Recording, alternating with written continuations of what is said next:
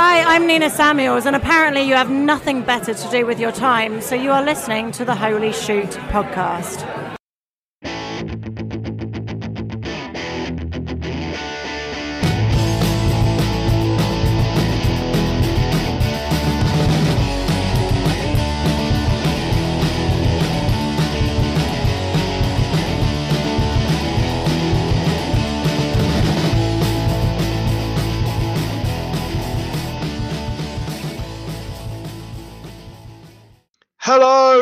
Ladies and gentlemen, and welcome to the Holy Shoot Wrestling Challenge. The Holy Shoot Wrestling Challenge is a wrestling quiz show where the arguments, not your overall opinion, wins. Each week, our guests will go head to head over five rounds, and debate topics are either relevant to right now or will be themed. After that, our opponents will go to the three count round. The three count round, which acts as our speed round, is where two competitors are forced to pick between one of two options and will have 30 seconds to say why their option is the best. Again, it is not what they choose wins, but their argument. Simple, got it. The winner will be whoever has the most points at the end. In the event of a tie after eight rounds, we will go to a mystery tiebreaker. Right. The following contest is scheduled for one fall, and it is a singles match. Introducing first from Sunderland, Tyne and Wear, he was a once great one, Iron Mike Remington. I will be the great one again after this episode, I assure you. And we'll explain why he is no longer the great one uh, just in a little bit. And his opponent from Woking, Surrey, he is Jason JC Cornett Norris. I'm a bit confused. I normally get introduced first, which is what you do with the heel, and I'm actually being introduced second, like I'm the babyface. I don't know how I'm going to have to cope with this match. I'm confused already. Uh, uh, I don't know either. It's just basically I'm basing this on an old script, and Mike Mike's introduction was first, so Ah. deal with it. It's good to Uh, be back.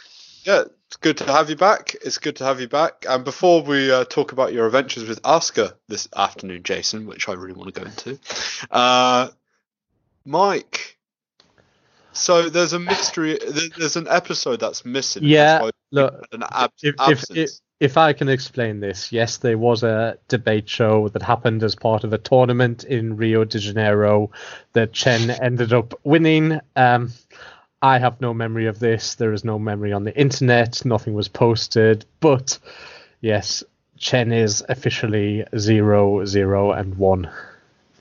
I don't think that's how that works. He, he's basically he, he's won a match essentially, and because of technical difficulties, we're unable to publish the episode in such a Chen-like fashion. If you're new to the show, uh, Chen is essentially uh, the Heath Slater of this podcast.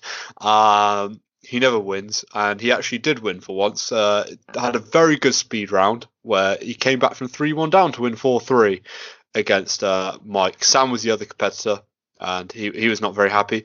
Coincidentally, he was editing the show. Hmm. See what happens when I disappear for a few weeks? Do you know jet set across the world? It Well, just falls Is, apart. is it like one of those You, missing could have worked. You could have worked. You could have worked from Lanzarote, mate. So Well, I, was, just- I was in Munich, then I was in Seattle, then I was in Lanzarote. I've been everywhere. I just, you know, it would have been hard to find the time for you guys. I've been training. I've been you know, getting ready for this show. mate, I, I've been to Oxford and there's another Exeter. You know, I, I've been to two places recently that were outside of the M25. So you know, Well, I'm, well, I'm back now, ready to beat Mike. I, I've been Yeah. to the off license. uh, and I'm drinking Irn-Bru, um, Irn-Bru, Iron Mike, and uh, Iron Man Jason. Jason, do you want to go into your uh, adventures with Asuka quickly? Oh, it's just interesting that um, Asuka reached out to me on Instagram this um, today, and it's, it's clearly Asuka. She's got like a thousand followers and posts lots of pictures of Asuka, and she's just interacting with me, saying that she really wants to get to know her fans better. Um, yeah, we've been exchanging messages all day. I'm thinking it's going to end up with us all getting free tickets to WrestleMania and maybe me and her getting married in the ring. So Yeah. we'll see how that develops over the rest of the day. Uh, uh, and what's her username? Is it WWE Asuka or is I think, it? I think it's Asuka underscore WWE or something like that. You know, Uh, oh, it oh, legit. It's WWE underscore Askua. So A S Asuka. Yeah, that's legit, K? U A. Yeah, completely legitimate. Completely legitimate. So shall, shall we uh, reveal the conversation uh, later in an after dark segment? After dark segment, I like the idea. yeah, yeah. Mm. The after dark. Anyway, that's enough banter. I think it's about time we get on with the show. So this week, our questions will be about Le Champion. Everyone get a glass of a little bit of the bubbly because we are talking about Chris Jericho, Here's my bubbly Uh, now. One of the greatest wrestlers of all time. So great, we're going to just get straight into it. As you know, Chris Jericho is still the AEW World Champion after defeating Cody Rhodes at Full Gear. So, my question to you, gentlemen, is how should Chris Jericho lose the AEW title? Jason, I'm going to start with you. Oh, okay, cool. So um, things are escalating in AEW at the moment. It's getting pretty dangerous. There's some really high stakes matches, some violent matches. Mox is, I think Jon Mox is the man leading the charge here. He's just getting more and more vicious. You know, the matches he's had so far, that match with Kenny Omega, I think he's the man to step up. Um, but I think Jericho, he's not going to want a weapons brawl. He's going to want to settle this in the ring. He's going to demand him and Moxley have a straight wrestling match, which is a chance for Moxley to remind us he can actually wrestle. Um, while this is happening, there can be lots of interference from the elite and the inner circle, which cancel each other out, and they can set up a feud for some sort of war games knockoff in AEW. And I, I ultimately see Mox winning the belt in the middle of the ring, probably in Double or Nothing two, so that Jericho gets a long reign, and then Mox can go out of that and start feuding with the likes of Pac. So, quadruple or nothing then. And Mike. Yeah, I'm going a little bit different here. I think we've got to look at what's already happened. Jericho did beat Kenny Omega at Double or Nothing to get the title shot in the first place. He then wins the title by beating Adam Page, and at the last pay per view, he's defended against Cody. So, what I'm proposing is, amongst other title defenses, over the next few months, maybe on Dynamite, he gets two singles matches one against Matt Jackson, one against Nick Jackson, which leads Jericho to his next gimmick of many, which is Elite Jericho. He's beat every member of the Elite. He can do so much wordplay on that, and we brings us to Double or Nothing 2. We have the Casino Battle Royal. 21st entry is Marty Scurll, who wins it to get a title shot later in the night and goes on to beat Jericho, the forgotten member of the Elite. Ooh. Ooh. So, Jon Moxley versus Marty Scurll. Fight! My issue with that, because I looked at the idea of what, what's Marty going to do, but my main issues were he's quite a small lad and he's a heel. He doesn't work as a babyface. So I know he's a member of the elite, but he's always been the heel member when they've been doing things in Japan. I don't see how, yeah, there'd be that initial pop, but ultimately Marty's a heel, and I can't see how you do him and Jericho and then have that feud going and have him winning uh, the belt. I think he's the heel that the crowd love to cheer and boo at the same time. It's part of, you know, a lot of talk's been later about true heels and true faces. We don't need to have the old traditional face, good guy, take vitamins, drink his milk. Think Marty Scurll, yes, he is a little guy, but Jericho is not the biggest. They can put on an amazing match, and I think I think the whole idea of him having beaten every member of the elite and forgotten Marty, he does feel like the forgotten one, the one they left behind. So if he came in, the reaction would be great, and they can have a great match. See, I think with my choice, I've gone for Jon Moxley because he's the guy that they've almost been sleeping on him a little bit. They finally pulled the trigger by having that match with Kenny Omega, and they've been holding back on him. It feels like in some ways. I just feel like he's the guy that you want to make as that face of the company next year, especially when you start imagining. Sure, WWE will probably put Roman Reigns into the world title picture for Mania around the same time you put Mox into your world title picture and make him your champ. I think that will get them more love and appreciation from like the fans that here's the guy we really want from the Shield. It's Jon Moxley slash Dean Ambrose, not the other two guys. I feel like that's the way to go. Yeah, I think eventually they may get there, but not on the next title reign. I think the idea of Mox at the minute being somebody that you need to be really hardcore and insane to go against and have these incredible matches, they can go a good six months to a year of having these. I don't know. I just, I just think Moxley. How, how do you beat? How do you build on what he did with Omega already? They can sort of dr- it along for a little bit, but ultimately, you need to say, John, Mister Moxley, you need to actually show you can wrestle and have that match. Him and Jericho, they've done matches in the past. You know that'd be a great match. That's if you look at it, that is their WrestleMania. Is you know double or nothing. You want your big match on that show. Those are the two names you put in. Yeah. You've, you've just said it. They've had matches in the past. I think we want something new and something fresh. And the, the the point of giving Jericho the title in the first place has to be to elevate somebody new. We don't need to give a former world champion, you know, Jericho. That that defeats the whole point of giving him the title. Whereas someone like Marty Scurll, who you know he's he's been in Ring of Honor, he's been in Japan, but he hasn't really been exposed to the mainstream audience. That would be a perfect way to show what he can do. I think Jericho can elevate people in the build up to Double and I think he can have these. He's got a few months. He can have matches against, I guess, the fresher faces of AEW. And you know how good Jericho is. He will put someone over by still beating them. He can have some amazing feud with someone. You think like back when Daniel Bryan first came through NXT and WWE, the reason he got attention is because he lost an amazing match to Chris Jericho.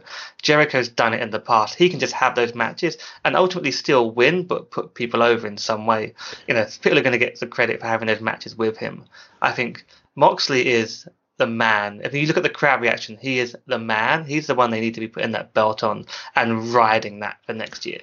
He might be the man, but I think we need a long term idea here. We've got Jericho having already beat Omega, beat Page, beat Cody. All we've got is the Matt and Nick Jackson left, and then we've actually got uh, what Jericho does best is is pick a word. And imagine what Jericho could do with Elite. Imagine the promos, the the little you know references that he could be. I mean, I get it, but uh, when I talked about my match, I ultimately have Mox beats Jericho, and the Elite cancels out the inner circle. And in my head, Jericho then focuses on the Elite. I see Kenny and Cody versus Jericho and his muscle, Mister. What's he now? Swagger or Hager? Mr. Hager. I can imagine that's that's what you build around, and you and you do a proper faction war between those two, and they don't need the belt to be involved in those two groups. Well, I think Marty Scurll would be would get that great reaction when he enters the battle royal. He comes in 21st. It wouldn't be expected. They would not have built towards it. And suddenly, I think if the commentary team, as he was coming, suddenly realised he is the missing member of the elite, it would just add so much. It would give the give the promos something extra, and I think nobody would expect it. I think even sitting now, everyone's expecting Mox to be a top contender, and he will one day. But just give us something we're not expecting. Yeah, I mean, I like Marty. I just don't see how you make him the champion of your brand if you want to be seen as serious competition to the WWE and New Japan. He definitely is serious competition, and he's new. He's not. He hasn't come from WWE. I think. Imagine they give the title to Mox next. I mean, the first two champions have both pretty much been made by WWE. Why don't they do something a bit different and you know have a non WWE guy as their top guy? Uh, I mean, I'd, I'd look at that and say Moxley, you could say he was made in WWE, but he's rebelled against it so much, and he's trying to show us the real Moxley at the moment. And that can still be a good straight wrestler as well as a hardcore guy. I think he's trying to establish that I'm not a WWE product. I was a great wrestler and a great performer before that all happened. I, I don't think he's as, a greater wrestler as Marty or Jericho can do. I think that the match that they can do can be impressive. Hmm. Yeah, I think. I mean, ultimately, I I go with Moxley because he's a draw. He's a big star. He can do all the type of matches for you, and I think him and Jericho. That's their triple diamond five star classic half an hour proper wrestling match. Yep. And I go with Marty because I think that's the whole point of giving Jericho the title. He can elevate someone new instead of just passing it between another former WWE champion. Okay, that was a really strong round, guys. I really like both your uh, answers. Uh, I think, uh, you know, John Moxey, he's a fucking man, and I think, uh, I think uh, I really like the story behind the elite, and I think you know both answers are great. But of course, it's about the argument, and both were also really strong arguments. And this one was tough. Um, I'm going to give the point to Mike.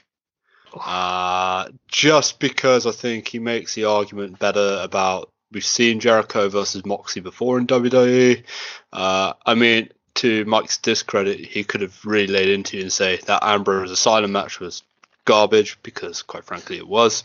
Um, but we've seen that match before, and you know, it really plays to Jericho's strength with, uh, you know, the promo, the elite. I was sold on that. The freshness of the feud, and also the fact that Jericho has a history of putting people over, and that's. it. I like the fact that I think you know put that belt on him, and and I also really like, mad. I really like the line of you know imagine where you know you have two WWE champions, former WWE champions as AEW champions. That would be. So I was really more sold on Mike's argument, but strong argument, Jason. Just unfortunate loser there. So question number two: What is Jericho's greatest gimmick? Mike, I'm going to go with you first. Um, I've gone for the gimmick of what I term jealous Jericho, where he was jealous of certain people and he would often use idolization that would slowly morph into jealousy. Saw us have feuds with Goldberg, Jeff Hardy, and of course his very first feud with Shawn Michaels. I think the whole what what he portrayed, I think actually showed a little bit of the real him. He was always a little bit jealous of what other people were given that he felt he should have been given, but didn't really. And he had the ability to bring his real life thoughts into that gimmick. So 2000 to 2003. Yes. Okay, cool. And what about you, Jason? I'm going a bit older. I'm going for the Ayatollah of rock and roller, Chris Jericho from the 99 2000 period. Um, for me, this was you know one of the hottest times in wrestling. And what I love about this period of Chris Jericho is I think people forget he was so over during this time period, and he was the Daniel Bryan of his era. Um, back then, Austin and Rock, they were the big stars. You expected them to win. With Jericho, he often lost. He was the underdog. You wanted him to win, but you didn't know he was actually going to win. So he was, and he was actually undersized for the era. I was like watching some of his old Jericho matches from that time period. The promos he was cutting, the, the some of it's a bit dated now maybe, but during the time he was so over. He was funny. He was a hell of a promo. So for me, it's the Ayatollah of rock and roller.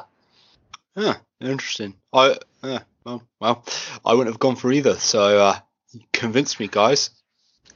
So I think with yours, you're talking about from just after the time he first comes in with so much anticipation and such a big build up to Y2J. I think after his initial confrontation with The Rock, it was a bit of a letdown.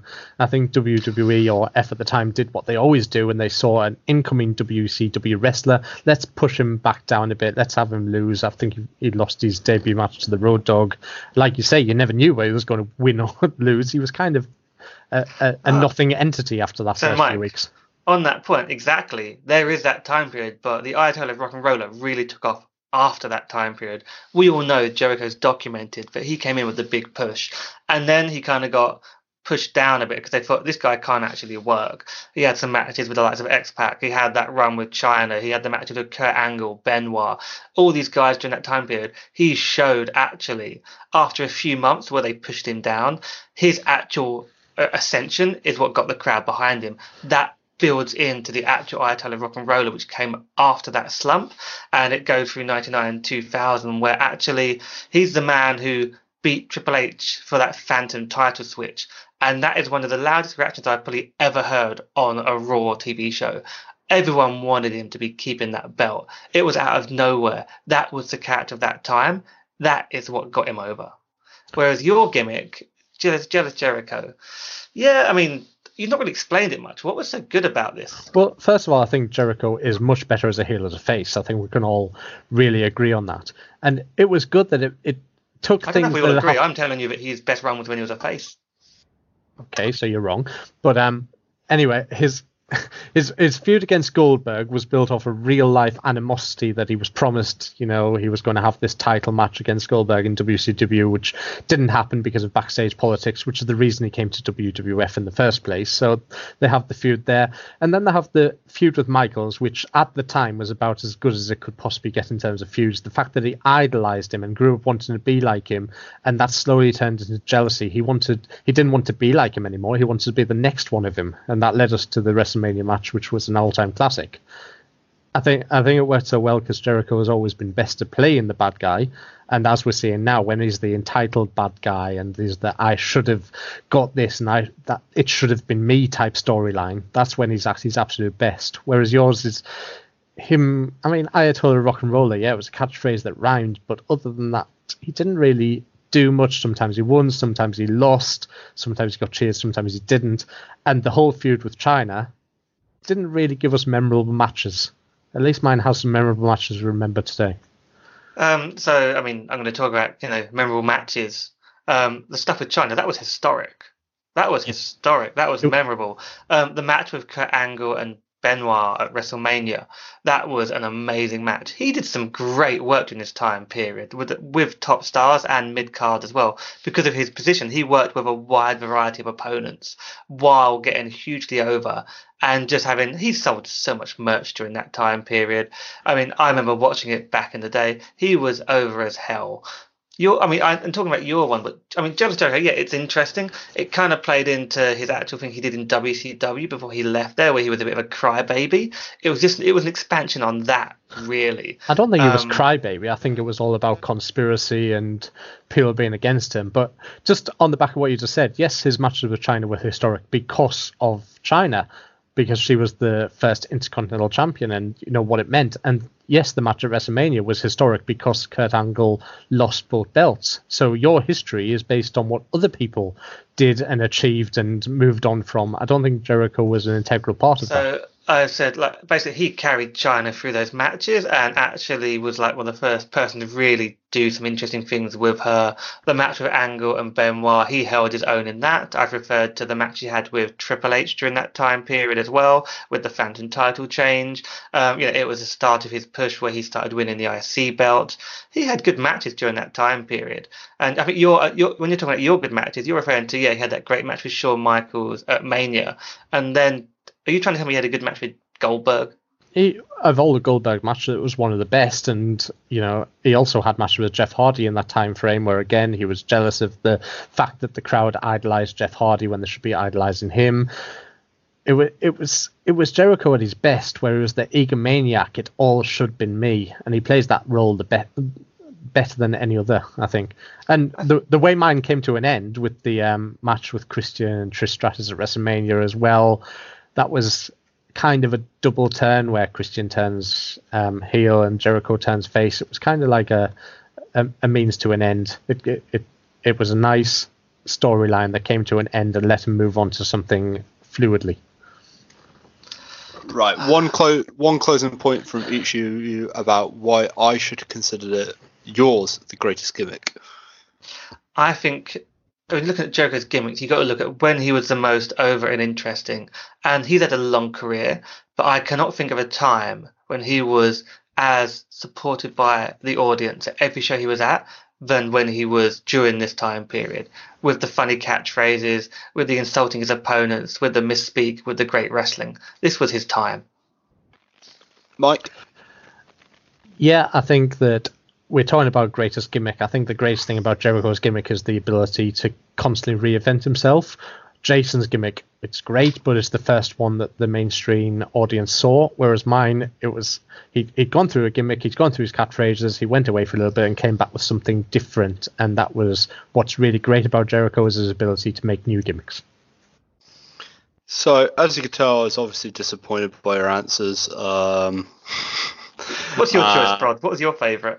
I don't know. Like I've always felt that Jericho was a guy that always progressed. And I really liked his Alpha Club stuff in New Japan. It was a different side to Jericho. It was a vile side of Jericho, a violent side of Jericho. It's like that proper fucking egotistical rock star that I always wanted to see from Jericho. So I was always glad to see that. And I'm I'm not saying that as like the biggest New Japan watcher in the world, but I think he brought a lot of eyes to that product. Um, but you know, I'm not fighting, so it doesn't matter. Um, for me, the obvious winner here is Jason. Um, every argument Mike counter argument Mike gave was weak. Uh, and whilst he made some good counterpoints against you, Jason, I think you defended yours really well. Um, I completely don't see how, even though sure it's Chyna's accomplishment or Kurt Angle was moving on from the titles, etc. Jericho is an integral part of that. I think the ability to really only reference one great match is Shawn Michaels and you know the Goldberg match and Jeff Hardy match. You know Nobody remembers them, if I'm honest. Um, you know, I think I think yeah, the the point definitely has to go to Jason. So it's one apiece at the end of round two. So question number three: What is Chris Jericho's greatest match? Jason, you get to go first. Yeah, well, I just made reference to this. I mean, I was looking at Jericho's history, and he's had a lot of good matches. But the one that stood out to me, and I've got I've got to like bring up the elephant in the room here, is Angle v Jericho v Benoit from WrestleMania 2000. Um, we're not going to talk about Benoit as a person, but I need to just make reference to this because it's more about Jericho than anything else and Angle. So this is peak Jericho for me. He's a younger babyface. It's all about the Jer- Jerichoholics, the Ayatollah of rock and roller. He's brash. He's insulting his opponents. Um, Jericho, you know, has acknowledged that you know you have to talk about Benoit at certain points, but we're not going to dwell on him. So, but you look at the talent, it's still some of the best talent in terms of all-time ring work, and it's actually the best three-way match I've ever seen. I rewatched this today. Um, they don't do the lazy thing of having two people in the ring while someone's outside for ages. It's generally all three of them in the ring, unless it's actually towards the, for the falls. And the reason this is really good is it's 14 minutes long. It's a really fast-paced two out of three falls match. The story at the start is Angle has to keep breaking up the pins to retain both his belts. Um, so there's some good logic into the, the, way he tries to break things up. But as a kid, I did not know who was going to be winning this. And from Jericho, you see the double power bomb. You see a proper lion tamer. You see him win with the springboard moonsault. There's ref bumps, title shots like you would expect during this era. But ultimately, the star of this whole match is Jericho. From the intro, where he's in introducing everything, and whose music plays at the end. Okay. Um, I've gone for a pretty personal answer here because not only is this what I'm answering as Jericho's greatest match, if the question has been what is the greatest match, this would have been up there with me just for how it made me feel at the time. And I'd, I'd, I'd dropped out of wrestling for a bit, but come back in. I've gone for the last man standing match of Fully Loaded 2000 against Triple H. Um, always absolutely loved the fact that Jericho came into that as de- as massively the underdog. Triple H was in the middle of one of his best years. He was the you know unbeatable. He was the he was the choice to be the next one. And Jericho came out and did an absolutely amazing performance. Um, he took beating after beating, but kept on coming back. And then that second where he managed to do the slingshot into the post and Triple H is bleeding, it makes you think Jericho can actually win. They go on to have a classic match after that. And I just think the the build up, the performance, and the aftermath of that story was beautiful. Fight. I think so, saying yours is the best triple threat match you've ever seen is a ludicrous statement. It's a, uh, you know, it, it's like I say, it's only memorable for the fa- uh, tri- uh, triple threat main event of WrestleMania 20. Um, Can we please stop mentioning Benoit? I mean, seriously, this is I mean, controversial. You have, you have to acknowledge, it's not controversial. Chris Jericho has acknowledged it multiple times and in his own books. His career was intertwined with Benoit. A lot of his best matches are with Benoit. He cannot go back and watch those matches because of what happened. That does not mean we cannot reflect on what was a great match in terms of Jericho and Angle and Benoit being the third man in it. I think it's wrong to say we can't talk about it for that reason. We have to accept that this was an amazing match for the men in the ring at the time. You know, I, I, I agree. It's really hard not to mention Benoit. Um, I think there's just many just great matches that could have been picked. i I'm just saying that out loud. This is, this is yeah. the one. This is, this is the one I think about. Yeah, and this I've, is because it stands out well, my childhood. I've, I've, had to be honest. I haven't deliberately looked for one that is not in. This is a match that stands out for me. And the other thing is, and again mentioning the unmentionable, this was a triple main event, and you know the Rock versus Benoit was one of them, and the other one was Undertaker versus Angle. And this is the one that really I think made that show. It is not not just the best match, but the, a great show. Um, but just the the way that you you've got to remember 2000 and 2001 was the rise of Triple H to being you know what what we know today. Whereas as you've referenced earlier, Jericho had just come in; he was just becoming what the fans would know him to be and this is the match that really showed what Jericho can do. And you know, I think this elevated Triple H as well. It made him a, a little bit more showed he could wrestle, showed he could perform in different matches, different match types. I just think everything about it was absolutely brilliant, and you've got you've got the way that it was built up with Jericho playing the mind games on Triple H, which is always good. You've got the cerebral assassin suddenly having Jericho playing the sending flowers to Stephanie and making it look like it was Angle, and you know that little connotation of humor leading into a brilliant match. I definitely think this is Jericho's greatest match of all time. It's funny because I look at your match. I remember the end. That's where Jericho just fails to meet the count, but I don't Yes. remember any of the rest of the match. Okay, well, like, like I say, it might have personal meaning to me because it was one of my favorites at the time and all-time favorite matches. But if you if you don't remember, maybe you should go back and watch it. And was was there a belt on the line in this match? Was it just No. pride? Just It, purely it, pride. it, it was pure hatred, which is sometimes good. You don't need a belt to have this personal animosity between the two. Jericho hated Triple H, possibly because of what I've referenced earlier in terms of being, he wants to be the man, he wants to be the one who, who you know, the crowd cheer for and love. And Triple H hated Jericho because he thought he was the one messing around with Stephanie and playing the mind games and playing the little tricks on him. It, was, it was just something different. so Jericho was the heel during this run, right? Oh no, Jericho was definitely the face.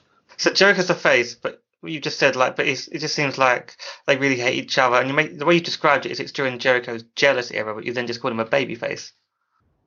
I'm saying it was lead on to what would come later, showing how he can be jealous and that he wants to be Triple H, but he can do it in a babyface way. Whereas Triple H at the time was the ultimate heel. Anyone who was in the ring with him, no matter what they were doing, was going to be the face. I just think uh, this is during the era, the, the stink of Triple H during this era where you know he squashes everyone and he always can just squash Jericho, and I just don't. Yeah, I mean, This I this was definitely remember. not a squash. Jericho held his own throughout the match. Even at the end of the match, it was so close. It was both of them down, reaching a nine count. They're on their feet, and Jericho just loses his feet in at the end. The amount of blood in this match for the time was great. It was an instant classic, and it it just it's one of the the best matches I've ever seen. Not just a Jericho match, one of the best matches. Yours is just a throwaway, you know. I, I went back and watched my one today, and I was still amazed by like how just amazingly. It's what I like about it is it's during like the gets towards the end of the Attitude Era right, at this point, but it's non-stop. But it's not a spot fest. It's just really good wrestling for 14 minutes. It's like a masterclass in how to do this. I think people should. I think the young like wrestlers, especially with Survivors coming out, and we've got these triple threat matches coming up, they should watch this match and understand this is how you do a triple threat match without relying on all the cliches of a triple threat match. I, I'm not seeing what you're saying. I remember it as a very typical triple threat match. I do remember times outside where the, could it, they're it going wasn't one on typical. one. It was two out of three falls. There's two belts on the line. That's not exactly typical. You you say it was a unique triple threat match. I'm not saying the stipulation was typical. And again, the fact that there were two belts on the line, the fact that Kurt Angle lost both the belts in the same match, that's what people came away remembering from that, not Jericho's performance. See, I come out remembering Jericho being the guy that gets the mic at the start and his music playing at the end. Ultimately, he's the winner. Again, he's the one who gets the final fall. He's the winner of that match. No, I think actually Kurt Angle is the winner of the match because it pushed him on to the world title picture. He was the one who benefited from that. Jericho didn't really. I, I mean, I mean, for the for the next question, when we're saying who's the what's the best IC reign, are you going to be using that one? He didn't win the IC belt. He won the European belt in this Okay, match. sorry. Well, I I just think it's forgettable what happened to Jericho after that, as I've just proven. Whereas with mine, it it was It's not about what happened after. It's event. about the match. It's not about the sort of Yeah, and fallout the- or the, and the- and the- and the match it's not about the. It's not about and the match is not memorable. after. The match is not ah, memorable except for what happens to Angle. I want to see this guy up on a pole.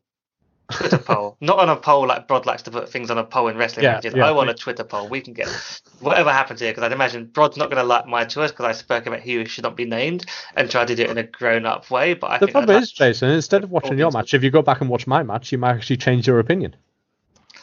I should go back and watch it, but I definitely I would. I just think I, I think I've never enjoyed a, a Triple H match that much to be honest. So, so I've come to a conclusion. Um, Remember, I it's about the argument, not the match itself. I don't like either match. Um, so you know, you can't really blame me. Um, I don't like either match. One for obvious obvious circumstances, um, and the other, no one knows what Chris Jericho versus Triple H. Is so I am basing it off the argument. I just want to make that abundantly clear. Um,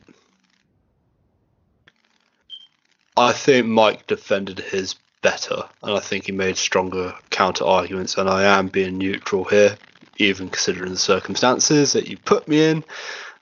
Um, so I, I, based on the argument, I am giving the point to Mike. So Mike leads two one. I do recommend, by the way, even even though I've lost, I do recommend just because of the viruses coming out, it's worth going back and watching this, even though it's got him in it, that man. It's worth watching to see what they're of to do at Survivor with these triple I- matches. I will- up. Going to be I will also Yeah. state for the record, I'm not adverse to talking about the topic of Benoit, but it's very hard to reward anything with Benoit. Um, you know, I've mentioned previously when we had the old format of the podcast, just so listeners know that I am can be very neutral on the subject. That TLC three is actually my favourite of the first three TLC matches, which feature the tag team of Chris Jericho and Chris Benoit, and that was before my era. FYI, um, I was a huge Benoit fan and gutted when that happened.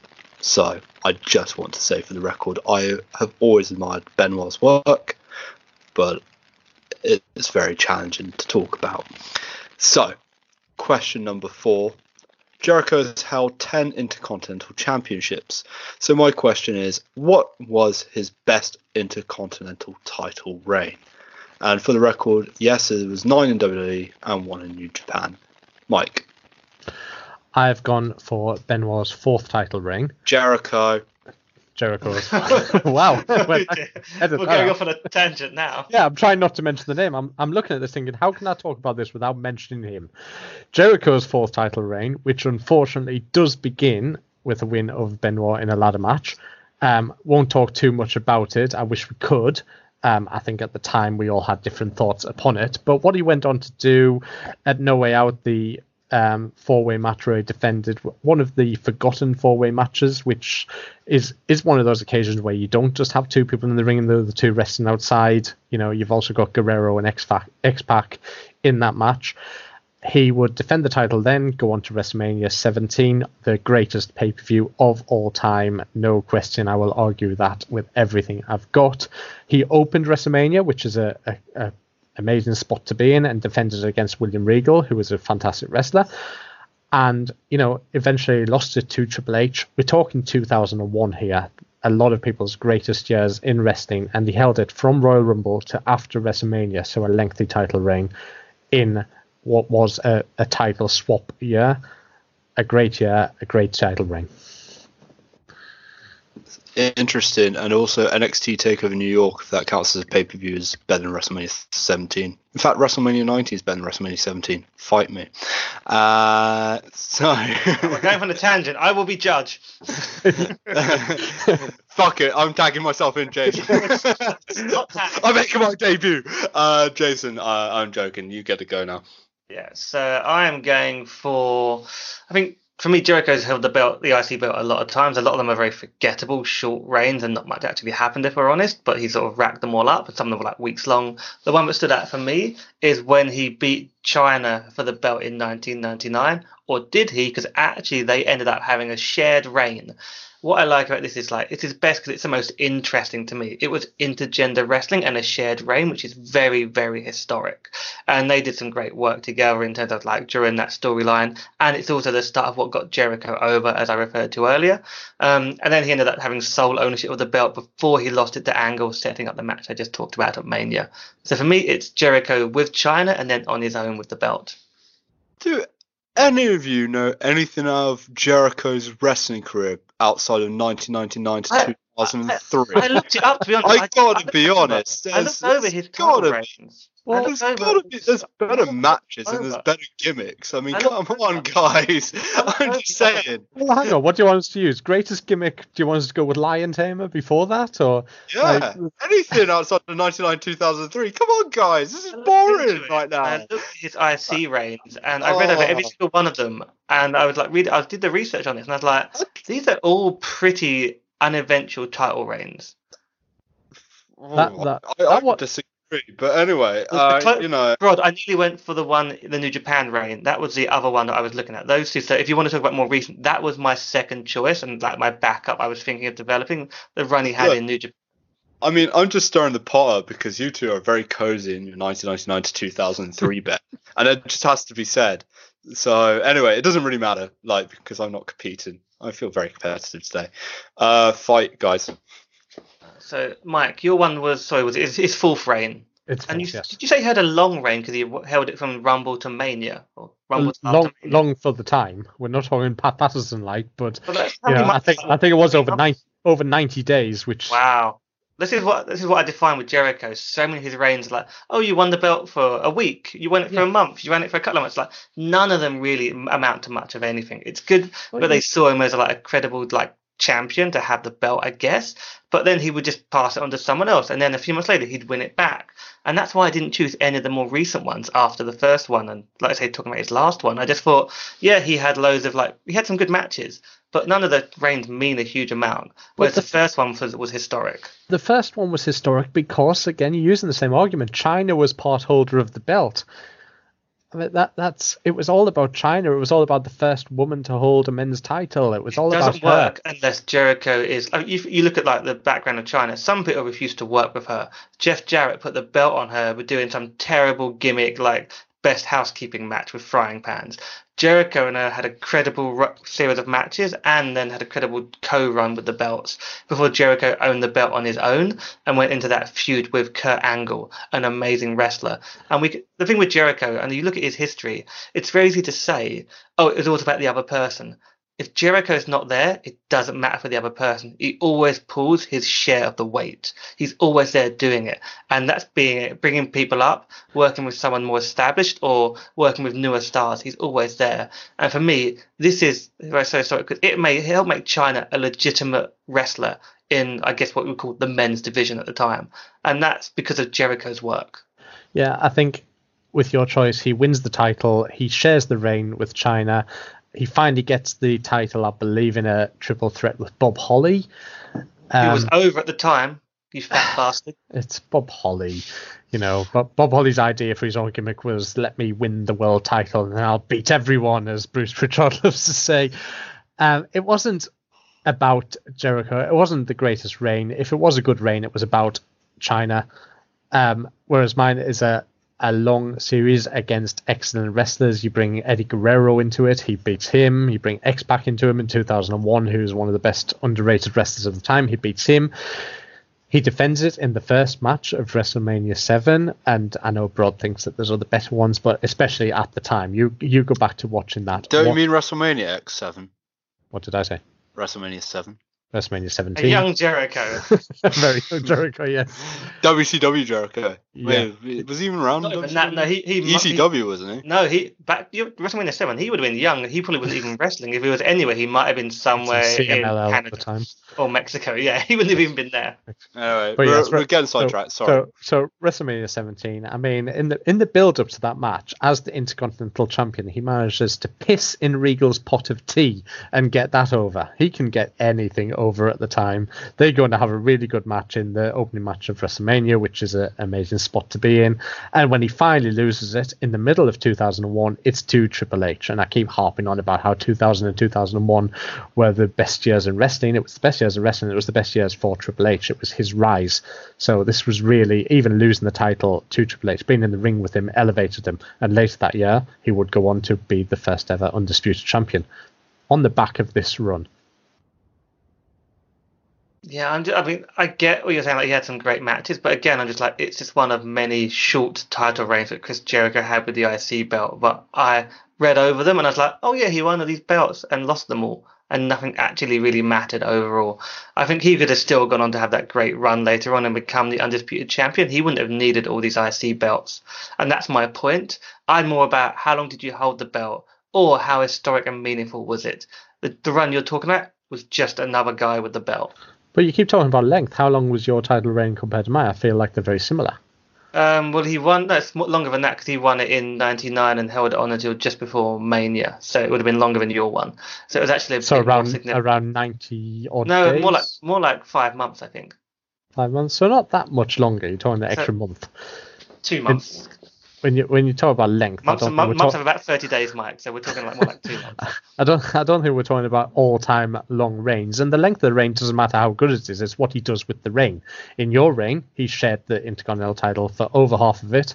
And you know, the the, the main feud was Chyna and Bob Holly. With mine you've got and that's who he lost it to. He had a feud With- Angle, who he lost it to, but that's Yeah. feud. So so with mine greatest bef- of all with mine before he loses it, you've got Regal, you've got Guerrero, you've got X Pac, you've got He Who Must Not Be Named. At at the time, for him to hold it that long in that era of title switches, and remember what's happening with the world title, they're switching every single pay per view. This is kind of a long term at that time. You might not What- think now, but it is, Yes, what you're saying is he had the chance to work with some of the best wrestlers of all time and beat them. and like yeah, have great. And but he had the best wrestlers in the ring helping him. Whereas I'm talking about he took someone like Chyna and actually made them because No, Chi- Chyna, Chyna, Chyna took someone like him and made them. Chyna I- at that I don't was so.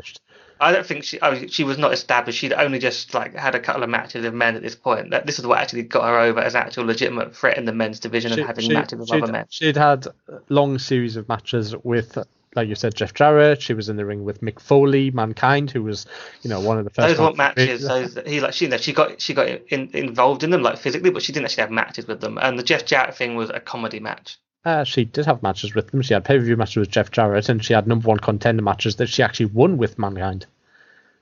Oh, your memories might might be slightly better than mine on that one, but the Jeff Jarrett stuff was definitely just comedy and silliness.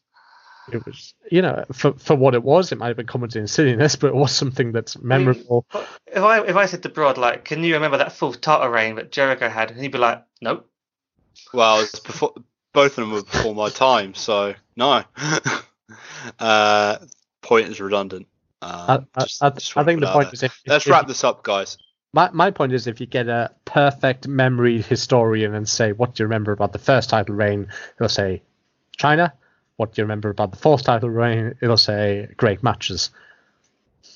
No, I don't think that. I think the fourth one, I'd be like, oh, it's one of his other title reigns against some good wrestlers. Whereas I think the first one is Jericho had the most one of the most historic title reigns of all time in terms of it involving a woman and being a shared title reign, and that's the one that stands out to the majority of people. Okay, so I'm gonna end it. Um, ooh, right. So, um, this is uh, this is tough. Um, purely because I wasn't around. Well, I was around. I was alive. I wasn't a wrestling fan uh, during either reign. Um, I don't remember Jericho Chyna at all. I do remember some of the matches. Um, because I've watched stuff back from the Attitude Era for context purposes. Uh, I have watched some but matches back from the Attitude Era, and I do remember that ladder match, and I remember the match with William Regal um, that uh, Mike spoke about. I think Mike made clear references to what was involved in his title reign. I think he also made a very valid point about that title reign was mostly about Chyna. And also, just a quick correction Chris Jericho's first title reign started December 12th, 1999. Chyna only became co champion halfway through uh, in, December, uh, January 3rd, 3rd 2000, um, apparently. So, Yeah, that's Jer- wrong. I don't know what you're reading up, but she clearly won the belt from Jarrett and then went into the feud with Jericho. So I don't know what. no, she won, she won the belt from Jarrett first. Right. Isn't there Uh, over a year between those matches? No, about half a year. So he, Okay. she won the belt from Jarrett on October 17th, 1999. She dropped it to Chris Jericho December the 12th, 1999, and they co-held it in January 3rd, 2000, before Jericho won it in a triple threat match against Chyna and Hardcore Holly at the Royal Rumble of in the year 2000. So no, I'm just going by what Wikipedia says. Uh, Yeah, that's But wrong. I, I doubt anyone. They- it was it was in December where- December '99 where they ended up holding the belts together. December 28th, 1999. Oh, the match happened December 28th, 1999. The match happened December 12th. No, match happened December 28th. Well, we can we can disagree. I know I'm right, so whatever. Anyway, it doesn't matter. I thought Mike had the stronger argument. Mike wins. So there you go. Uh, Mike is leading three uh, points to one. So Jason, you really need to win the point here, or else it's going to be very difficult in the speed round. So Well, I know that Oh, Mike's look. for Fandango, so I'm all right here. I considered it. So, Fight Forever Fantasy Booking. Out of all of his great opponents through his illustrious career, pick one that he should fi- have to fight forever with. And please pick someone outside of 1999 to 2003. well, who's up first? Uh, who started first? Jason. Jason, you're first. I'm first. So I've gone for the fact that you said it's fantasy booking, and as long as he's fought them, I can pick them. So I've gone for Ricky the Dragon Steamboat. Um, they had those two matches. Um, obviously, at the, very much, very, very much at the end of Steamboat's career in terms of the match at WrestleMania and then the follow-up match. But for me, if I can pick these two going against each other, and I, I'd go back to brash, annoying. I guess maybe more like Mike's talked about how much he likes Jericho. I'm having a heel Jericho against the beautiful, perfect baby face that is Ricky Steamboat during the during the 80s. These two, Jesus, the matches they would have, and the way they could tell good classic babyface versus complete dickhead Jericho in a feud would be perfect.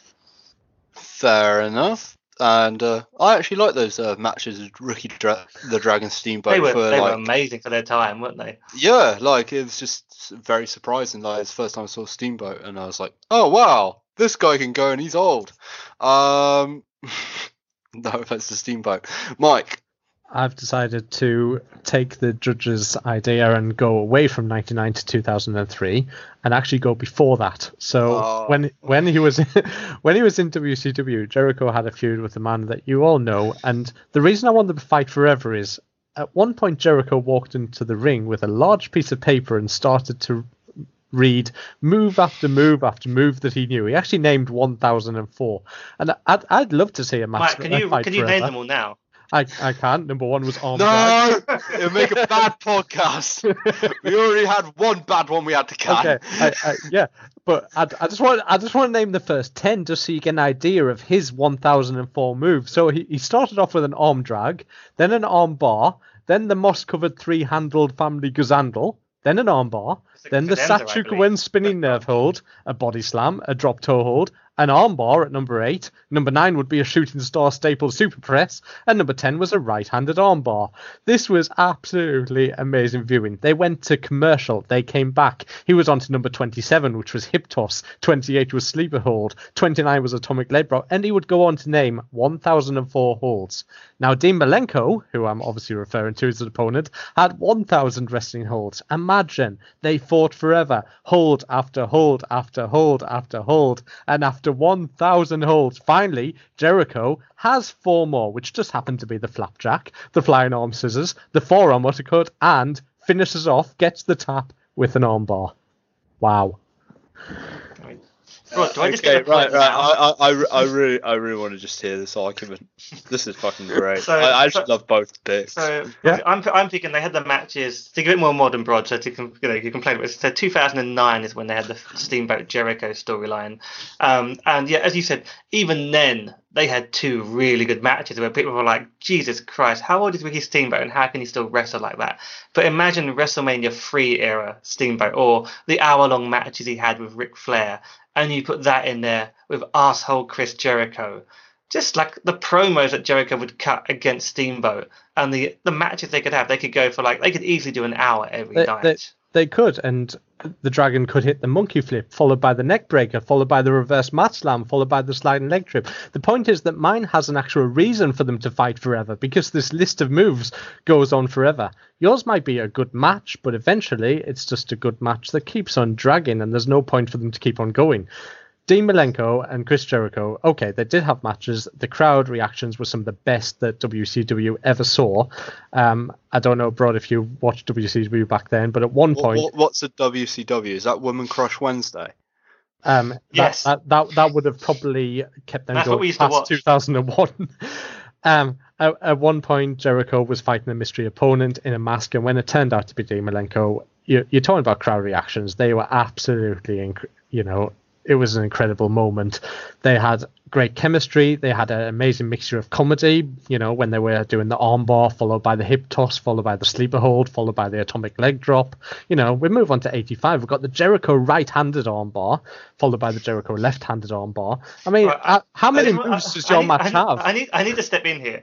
The basis of your argument, Mike, is that they you will have a checklist of 1004 moves, and in every match you will keep checking off every match, every move they've done until they've completed the complete list of 100, 1004 moves. That seems to be the basis of your argument. Uh, the And then also, argument also your Dean point. Malenko said he had a thousand holds, and Jericho said he had a thousand and four, and I want them to fight forever, just so I can see if they were true. Would Jericho end with the jumping knee strike? I would want to know this.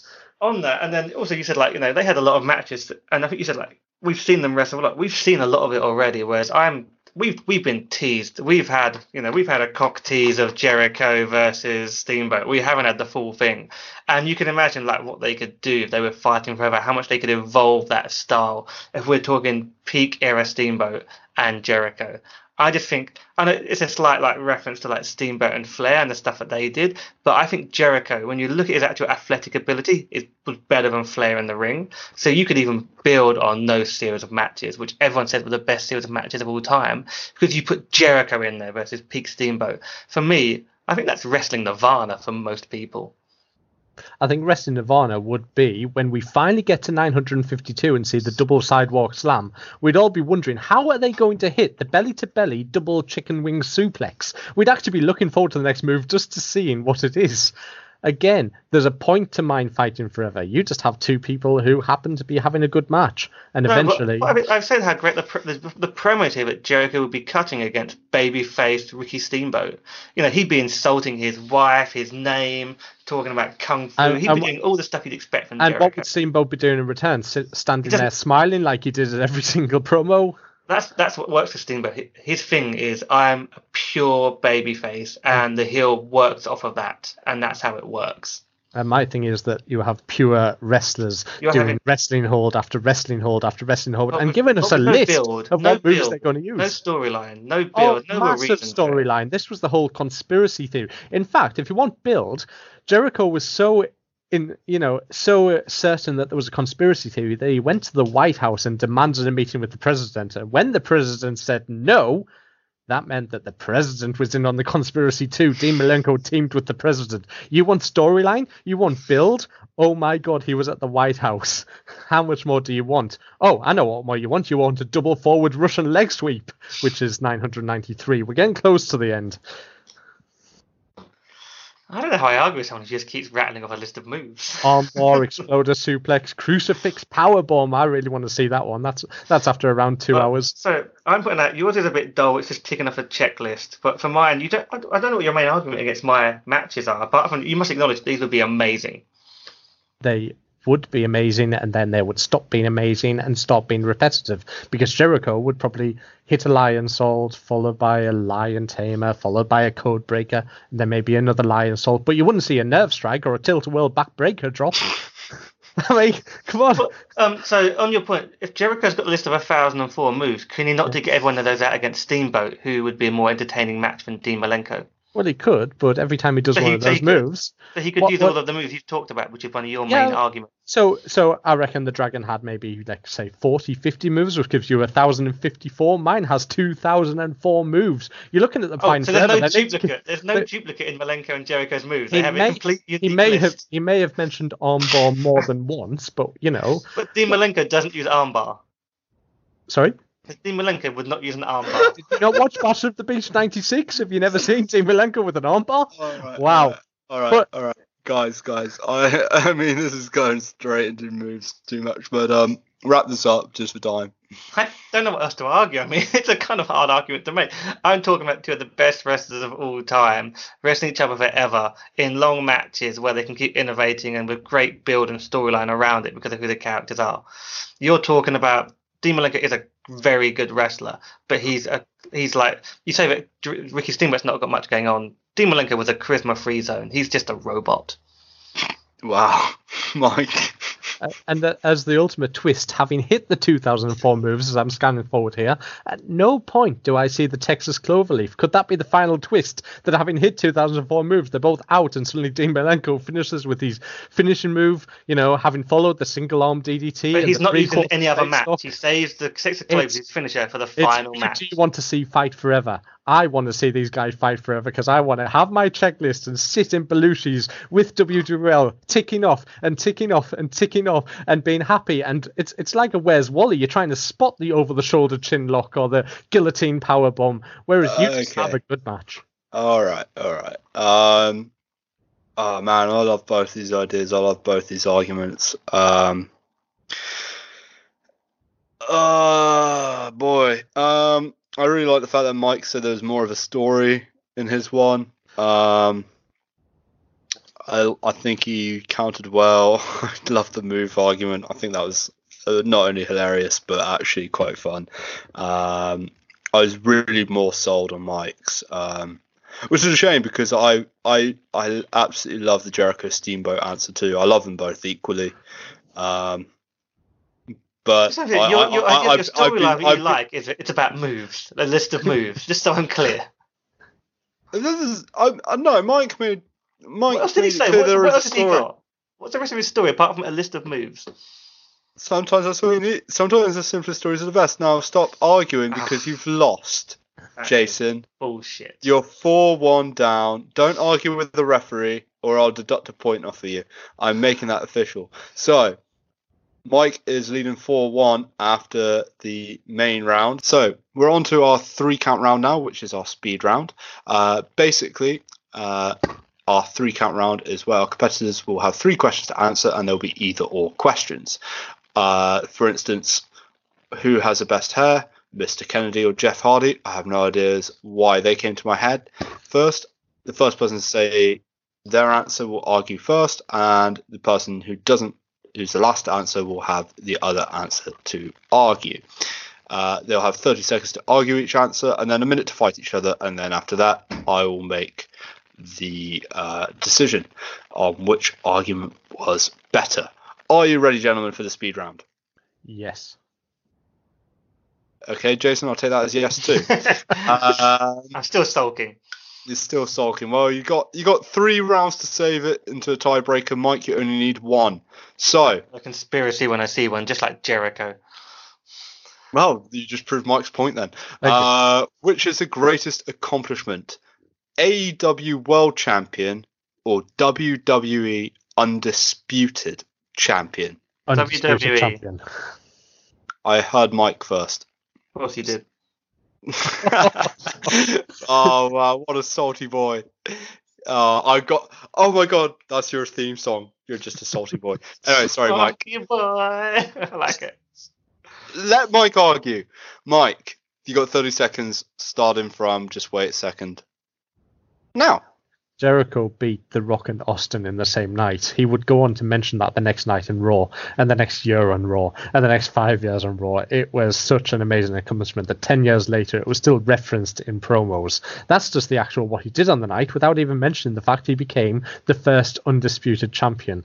We're talking 60, 70 years of title reigns and title lineals, and suddenly he unifies the titles. He would go on to have a reign that would include matches against Angle, include. Stop. Jason, you got 30 So seconds. in AEW, they pretty much built the entire company around him. He was their headline star. Um, he's the leader of a new era, and he won his first world title clean in the middle of the ring. And he continues to have the entire company built around him during that time period. I mean, that's all I need to say because I can tear apart Mike's argument. Cool. Fight. So, Mike, just to talk Yes. about your one. So, you're talking about why it's the most historic. He had two cheap wins with a shitload of outside interference. Then he had an awful reign where he was made to be Stephanie's bitch. And then he lost the belt to Triple H and in a really not very good match where everyone knew he was going to lose.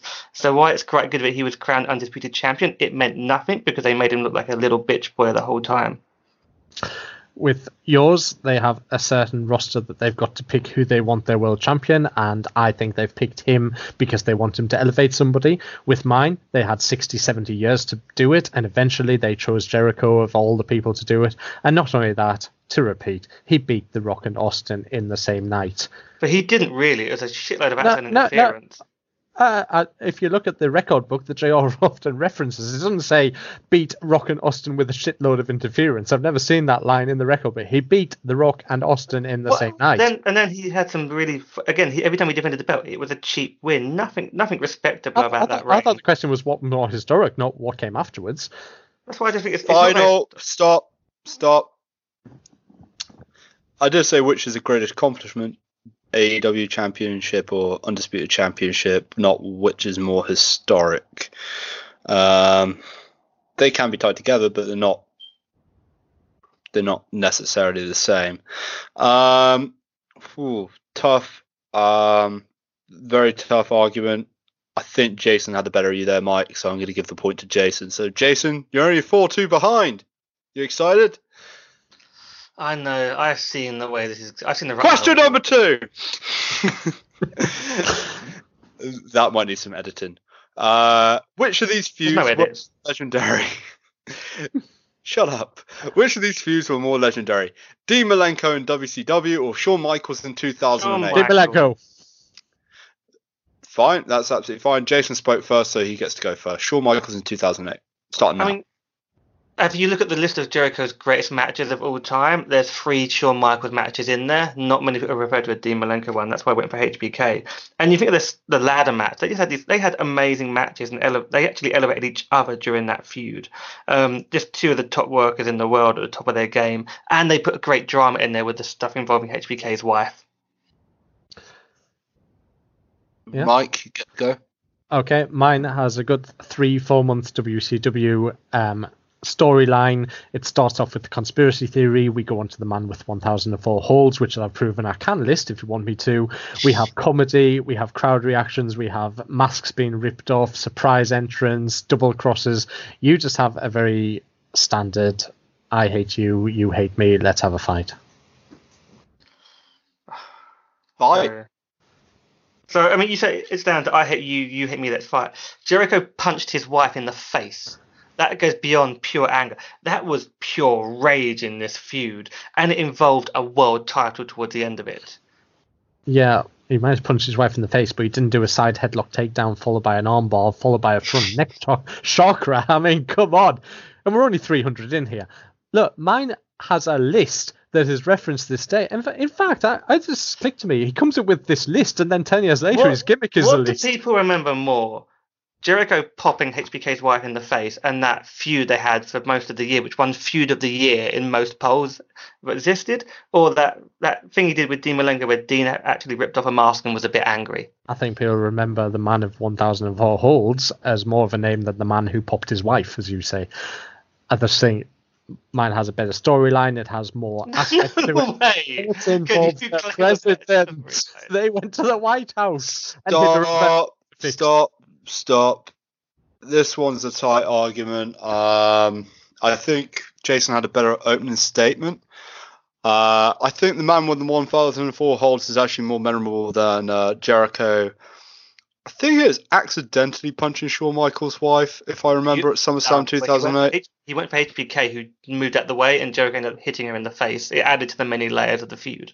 Oh, absolutely. I'm just saying, uh, don't think it was like intentional, uh, which you kind of implied in your argument. Uh, remorseful, uh, then gloated about it. J- Mm, Jason, I am the ref. Do not, not do not disrespect the ref. So because you just disrespected the ref, I'm going to. No, I'm joking. Um. Oh God, I have to give it to Jason. What? Yeah, I think Jason made a clear argument right from the off. So uh, I Oh. think you you wasted time listing holds. It's funny in the fifth argument. You know, you only got a minute. You know, it's a bit of filibustering. Uh, Jason, you're only one behind now. Could the ultimate comeback happen? Find out in the next question. So, Chris Jericho has a faction called the Inner Circle. And as he teased in a press conference, a woman may join the Inner Circle. Which woman should join Chris Jericho's Inner Circle out of the following two? Bea Priestley or Jamie Hayter? Bea Priestley. Okay, Jason, you have to go for Jamie Hayter. Mike, you get to go first. I think it was referenced in a recent promo that Bea Priestley doesn't care about her opponent. She doesn't care what damage she inflicts. She doesn't care about anyone except what's going on around her or what benefits her. And when you talk about what benefits her, being in the inner circle is what benefits her. It fits her perfectly. She's evil. She's got the look. She's got the ability. She would fit in perfectly with that group. Jason. Yeah, I think I prefer Jamie. I think Jamie's actually the better worker and actually shows a bit more attitude. I mean, you're looking at AEW, but I'm thinking about the work that I've seen her do in A- Eve, where she was the ace of Eve and some of her other indie work.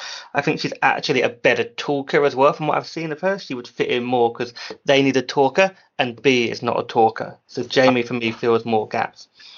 Right, fight. I can't believe you said they need a talker when they've got MJF. They've got Jericho. They haven't got MJF. Mm, I think they kind of do. That's not the argument. Go on. I, I don't think they need a talker. What they need is somebody with the attitude, with the history of hurting people, with the look. I think she definitely has has what that group needs. She fits in well. She has everything that they need. I think it would be really bad if you brought a woman woman into the inner circle and you just made her a monotone, like someone who didn't talk, sort of background character. She needs to be Jericho's equal and leading that group and talking. And Jamie can actually do that while looking like a badass in the ring and just looking better and fitting into the overall gimmick of like being a rock star like Y2J wants to be. I think they can both talk, and the, and Bea comes in with Bea a does not. Established never storyline. talks. Bea never talks. I've seen Bea- Jamie. but- I've seen Jamie talk on the indie circuit a lot. Bea never does interviews or promos. She just stands there looking mean. So don't you think that when she finally gets to talk, it would be something we get to see? No, I Um, think there's a look reason she forward to doesn't seeing. talk. I think there's probably a reason she doesn't talk, whereas Jamie just has that swagger. Stop, stop, stop. Um, yeah, the winner is clear to me here. Um, yeah, I Jason, you sold me on Jamie Hayter miles ahead of Mike. Sorry, Mike, you definitely lose a point in this one. So it's four apiece. And if you've not seen Jamie, I just recommend anyone listening check out some of her work in Eve in particular. So you can find clips of her. She's really good. I, I've been Bea's good as well. uh, I've been impressed with both in AEW. It's just Jamie's actually actually stood out, I think, for me. But anyway, that's not bu- that's by the by. Um, yeah, I just felt you sold that more, Jason. So. Marketing, Um, baby. Yeah, Jason's such a knob. I know, I'm also a marketer. Anyway, that leads us on to a tiebreaker, which I didn't expect to happen, uh, but I do have something written down this time. So, which entrance music is better? Judas by Fozzy or The Walls of Jericho? Judas by Fozzy. Okay, um, Jason, you have to go break it down. Walls of Jericho. All right, Mike, argue. I'm not the biggest music fan, but I love that song. I think it's catchy. It it actually, you know, the fact that it's Jericho singing it and it, it gives the personal idea. The lyrics match Jericho's attitude. Walls of Jericho is just a generic. You know, they gave James John Jim Johnston some words and said come up with something like this. Doesn't really mean much specific to him. Okay, they named the move after him, but that was a case of adapting the move for the song, not the other way around. Jason. So walls of, the, the walls of Jericho break the walls down. That's iconic. That's named after his move. People know that song within two notes. It comes across like a rock star. There's the shouting. I think it's actually a brilliant rock song as well as a theme tune. Okay, fight. I don't think it's named after his move. I think the move is named the other way around. Whereas, No, I think no. His move was named first. you think Why would you? Why would you name a song "Walls of Jericho" for no reason? Uh, it's kind of after the wonders of the world, break down the walls of Jericho. It's a historic context. Yeah, I Whereas- definitely were going for that. Whereas Uh, Judas and- is it's a nice rock song, but it's a rock Hey, song and it doesn't say anything about Jeri- his character. Jeri- Jericho thinks that he's the best. He thinks the most important. So why wouldn't he sing his own theme song? I think it listen just to the lyrics matches of everything. Judas, perfect. The lyrics don't actually relate to his current character. It's a nice rock song, but it's nothing to do with his Why, actual why character. don't they relate? What what lyric doesn't relate? It's all it's Judas. It's like it's actually about being a complete loner and like hating everyone, but he's actually got a faction around him. Do you know what the first line is? Off the top of my head, uh, God, it's been a while since I listened to it. Do you want to tell me? It's just, just an attempt to spend the whole minute talking about my answer instead of yours. I'm glad you fell for it. But you've Um, got that. so you, anyway- still, you start answering my like points though. It's just a rock Yeah. song. So it's just a rock song sung by the guy who was walking through the Right. ring claiming Uh, best. uh, uh, uh. It's time. That's cunning, Mike. I liked it. I liked it a lot. Jason, you know, you made some great arguments about, uh, you know, what the Walls of Jericho is and how that relates, and um, Judas is not related to the character. So, oh god, I can't believe. Oh, Mike, you're on a losing streak, buddy. Oh my god! What do I have to do? I'm so sorry. You you've lost seven speed round questions in a row. This was my idea to not know the questions. I know, right? Oh wow! It backfired on you. So uh, congratulations, You're Jason. You've won five to four after the tiebreaker. How does it feel to come back from four one down? Mike fell into my trap the whole way. I knew what I was doing, like a masterful hero that I am. Uh, No, you didn't. But um, congratulations nonetheless, Jason. Uh, well deserved comeback. Uh, you might just be the king of the speed round. I want you versus Chad next. King of the speed rounds. I do well on the king round. I'd like to see my total scores. Uh, I, I don't don't. I don't keep track. I, I will listen to every podcast back, and I'll keep track properly next time, and we'll have records somewhere down the line. Um, Mike, I'm so sorry to do that to you. I'm so sorry. I can't But believe I felt Jason typed was 1,004 moves out today just to be foiled. I feel I've been hit by a leg wheel followed by a jumping knee strike. This is unacceptable. Uh, just for the record, on the fifth question, I would have picked Shawn Michaels uh, as a fight forever. I was mean, debating yes, it. Very obvious. I also looked at Rey Mysterio. Yeah, Rey Mysterio is They a were good both one. options, WCW, PG era, both great But then I was I was inspired by how much I love Ricky Steamboat, so Yeah. I went for that. Which, which question was your favourite? I'm just curious. I well, I was obvious. I had so much fun with that one, with the whole move list. I've always loved that, and finally got a chance to bring it into this podcast. So yeah, question. Yeah, you seem like you know way too much about that list. It's quite it's quite creepy in some ways. and Jason, I don't know. Actually, like even though I, I lost the one about like Le Champion like losing his belt, I thought that was the most interesting one to work through. Okay, long term booking ideas. Where are they going to go with this? yeah, I think I think overall, I think you know very very strong rounds throughout the entire. Like th- this was a very tough one to judge.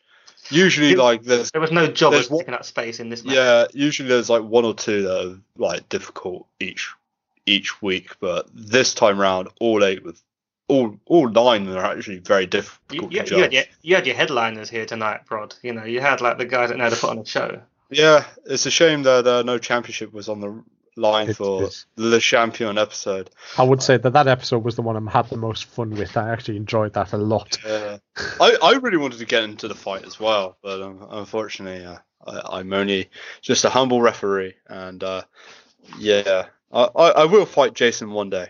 I, I think. You What know, is just- Jason holding? uh, I don't know. Looks like some tin foil.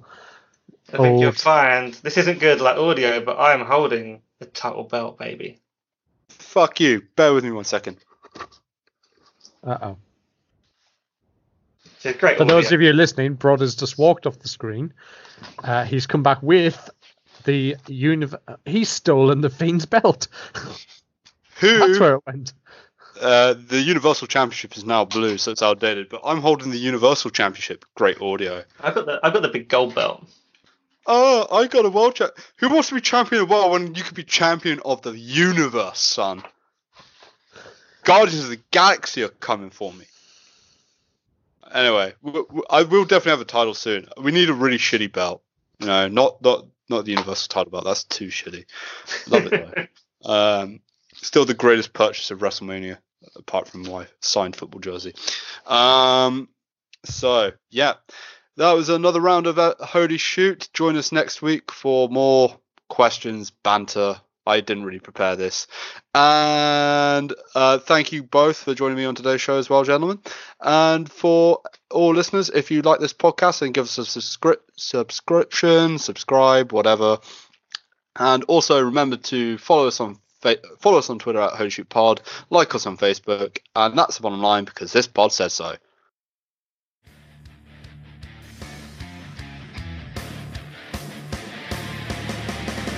This podcast is affiliated with the WWL Meetup Group. WWL, or Watch Wrestling London, get together with many fans to watch pay-per-view replays on Monday nights and attend live events across London, be it WWE, Progress, Rev Pro, Eve, and many more. It's a great way to watch wrestling with friendly people and all are welcome to join. You can find out more at watchwrestling.london or just Google Watch Wrestling London and you'll find the meetup page.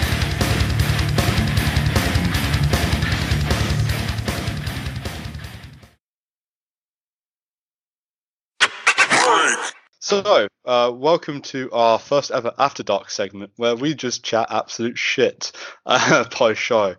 Um, so, as I mentioned in the earlier part of the podcast, Jason has a new love of his life. Not his wife, but uh, WWE underscore Askua on Instagram, who is supposedly Asuka, but clearly not.